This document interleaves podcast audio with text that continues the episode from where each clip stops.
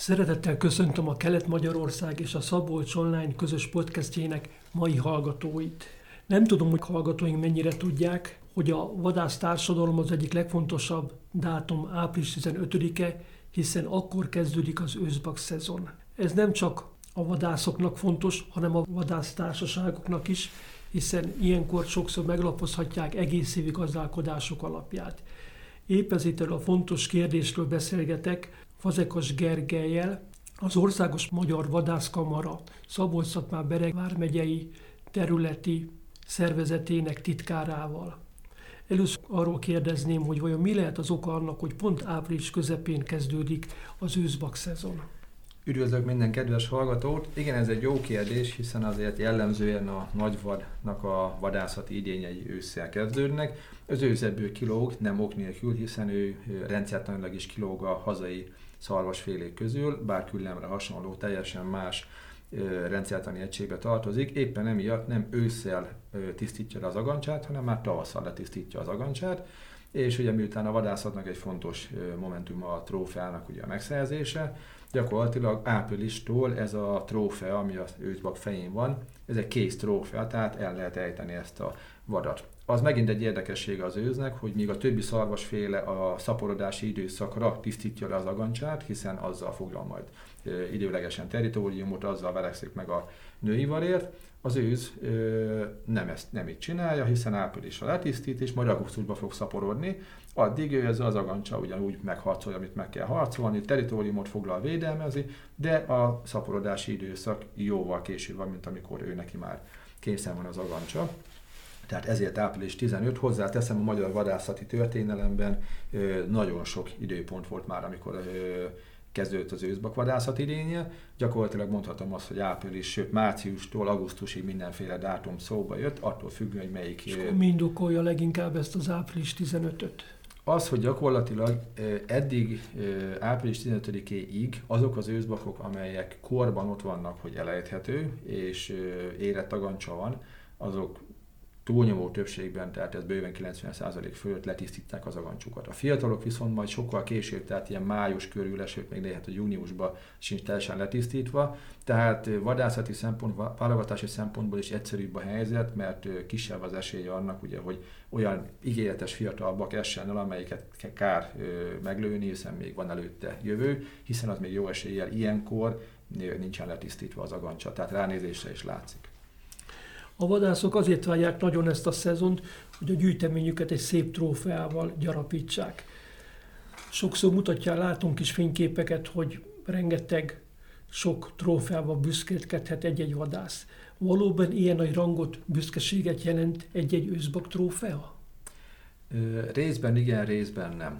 Részben igen, hiszen a sikeres vadászatnak a megtestesült, manifestálódott emléke ez a trófea, és nyilván a minden vadászat egyedi élmény, meg nem ismételhető, nyilván az ember szívesen emlékszik rá, illetve hát az sem elhanyagolható, hogy minden őszbak trófea más, tehát két egyforma nincs, és az, hogy a szobánk falán pont olyan lóg, amit elejtettünk, biztosak lehetünk benne, hogy másnak ilyen nem lesz, és az ember sajnos valahol ilyen gyarló, hogy szereti, hogyha olyanja van, ami másnak nincs.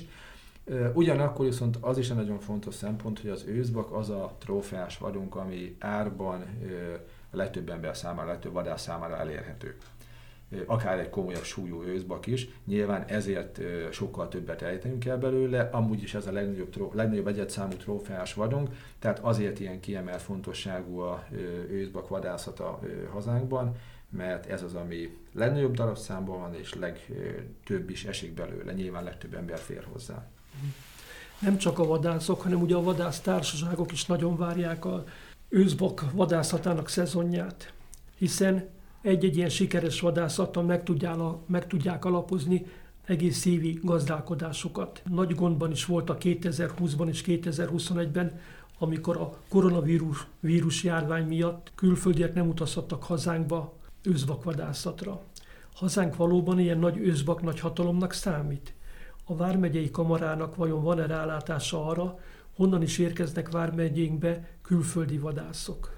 Igen, tehát lehetne szép ideni, de szerintem fölösleges, hiszen büszkék lehetünk rá, hogy Magyarország valóban ősnagyhatalom. Mind darabszámban, mind minőségben ott vagyunk a világ legelején, ezt ugye a többi világrekord őszbakunk is mutatja, tehát nem csak a darabszám, a minőség is kiemelkedő.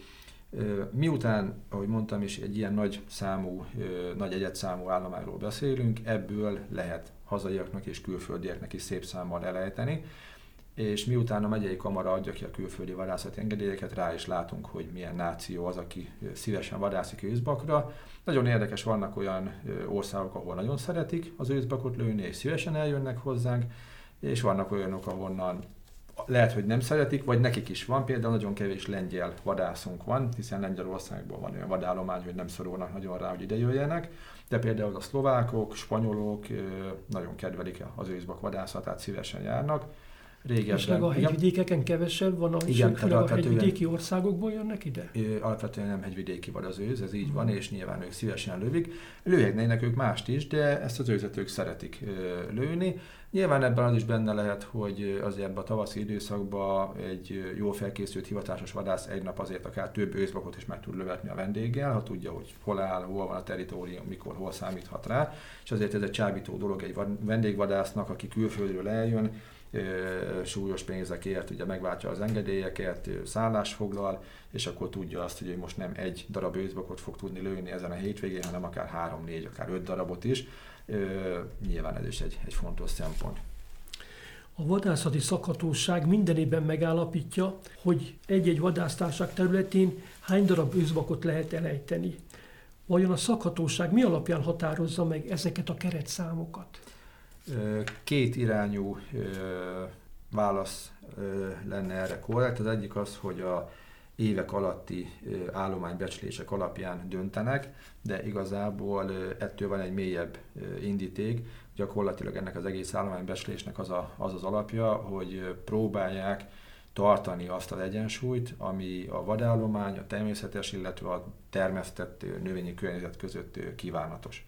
Nyilván az őszbak ennek csak egy szegmense, mert ott lesz, mert az őssuta, a vaddisznó, az összes vadászható vadfaj, aminek ugye a tervezését végzi a szakhatóság, és ahol úgy érzékelik, hogy akár vadkár vagy minőségromlás miatt sok van a területen mondjuk őszbakból, a minőségromlás mondjuk szépen látszik a agganysúly átlag tömegének csökkenésén, vagy magának a testsúly tömegnek a csökkenésén, vagy mondjuk egy váratlan elhullás lép fel, ami visszavezethető a túl nagy egyensúlytalanságre, akkor itt emelnek ezen a kilövési terven, ahol meg esetleg még látják, hogy szerintük tapasztalat alapján még elbírna a terület őszbakot, ott engedélyezik, hogy kicsit emeljék ezt a létszámot, kevesebb lelövést irányoznak elő. Tehát gyakorlatilag egy egyensúlyi állapot megtartását törekszik, mint egy szelep ez a szakhatóság, és ezt a munkát nagyon jól is végzik. Tehát minden adat befut hozzájuk, ami mondjuk a adott területnek az élővilágát jellemzi? Hát gyakorlatilag a vadászható fajokat, illetve jellemzően a vad által okozott kár, ami még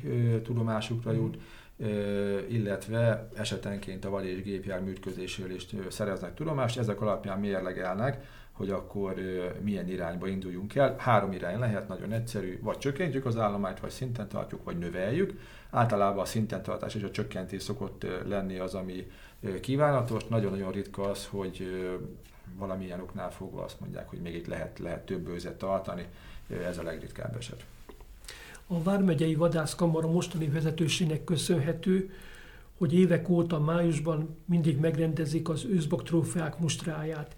Mi mindent lehet megállapítani egy ilyen őszbak mustrából?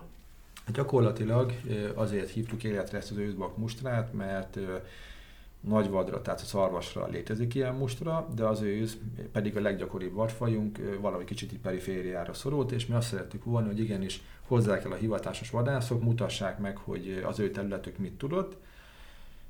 Nézzük meg, hogy haladtak-e valamerre, javult-e az állomány, romlott-e az állomány, van-e valami különlegességük, van-e valami olyan, amit kell, hogy megbeszéljünk, átbeszéljünk, akár továbbítsuk valamelyik hatóság felé a tapasztalatainkat, illetve hát egy jót tudjanak egymással szakmázni, beszélgetni. Ugye ezeken a trófea mustrákon azért egy 4-500 agganys be szokott futni, ami nem kevés, mert nagyságrendileg ilyen 1000-1200 őszbakot lőnek a megyébe, tehát azért van, hogy a felét is behozzák, és nagyon szép metszetét adja mindig az évnek, ugye az agganysnak a tömege, amután fizet ugye a vendég, az évjárat függő.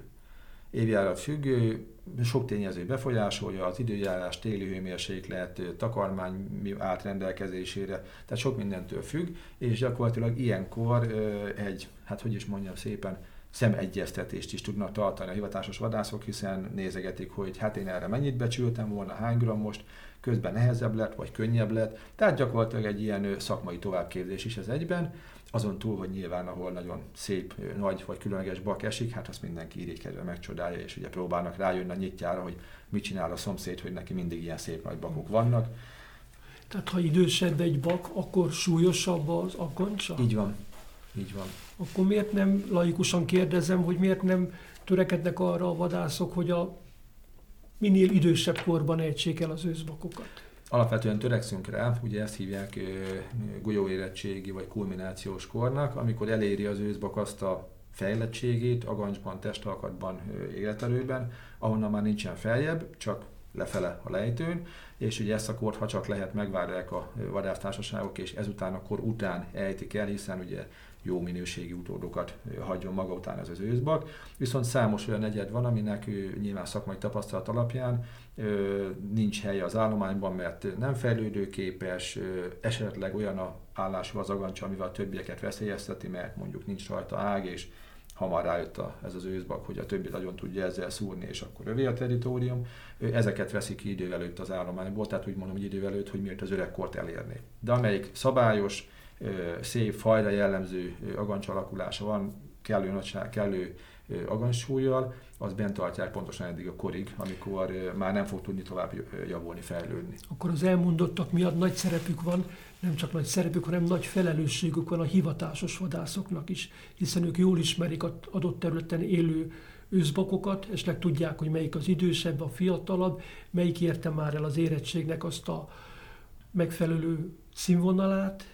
Így van, gyakorlatilag az ő kezükben van a szakma, és meg is kell becsülni őket ezért, mert ez egy komoly gyakorlati szakmai tudás, amit ők birtokolnak. Nem titok, hogy ez egy fontos fokmérője egy hivatásos vadásznak szakmai berkekben, hogy hányszor téved ilyen esetben. Ugye van a trófea bírálat, amit mindig minden trófeás vadfajnál kötelező bemutatni a vadászati hatóságnak az abban az évben elejtett őzeknek, szarvasoknak az agancsát, és ők ugye ott objektív alapon bírálják, hogy milyen korú volt ez a őszbak, mérik a paramétereit, és azt is megmondják, hogy ez az elejtés, ez rendben volt, szakszerű, megfelel a szakmának, vagy nem megfelelő, és mínuszponttal honorálják kvázi ezt a szakmai tévedést, és bizony ez egy komoly rangot jelent a szakmai berkekben, amikor éveken keresztül nincs hibázás, nincs rossz elejtés egy hivatásos vadásznak, az azt jelenti, hogy ő maximálisan birtokában van a szakmai tudásnak. Az őszbak szezon meglepően hosszú, hiszen április 15-én kezdődik, és szeptember végéig tart. Sok vadász megvárja inkább az augusztust, és az üzekedés időszakában szeretne terítékre hozni őszbakot.